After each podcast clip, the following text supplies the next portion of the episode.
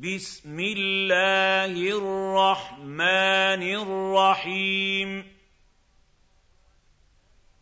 والتين والزيتون وطور سينين. وهذا البلد الأمين.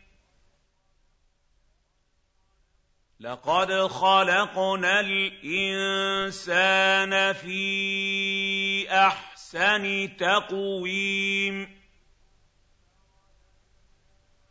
ثم رددناه أسفل سافلين. إلا الذين آمنوا وعملوا الصالحات فلهم أجر غير ممنون. فما يكذبك بعد بالدين.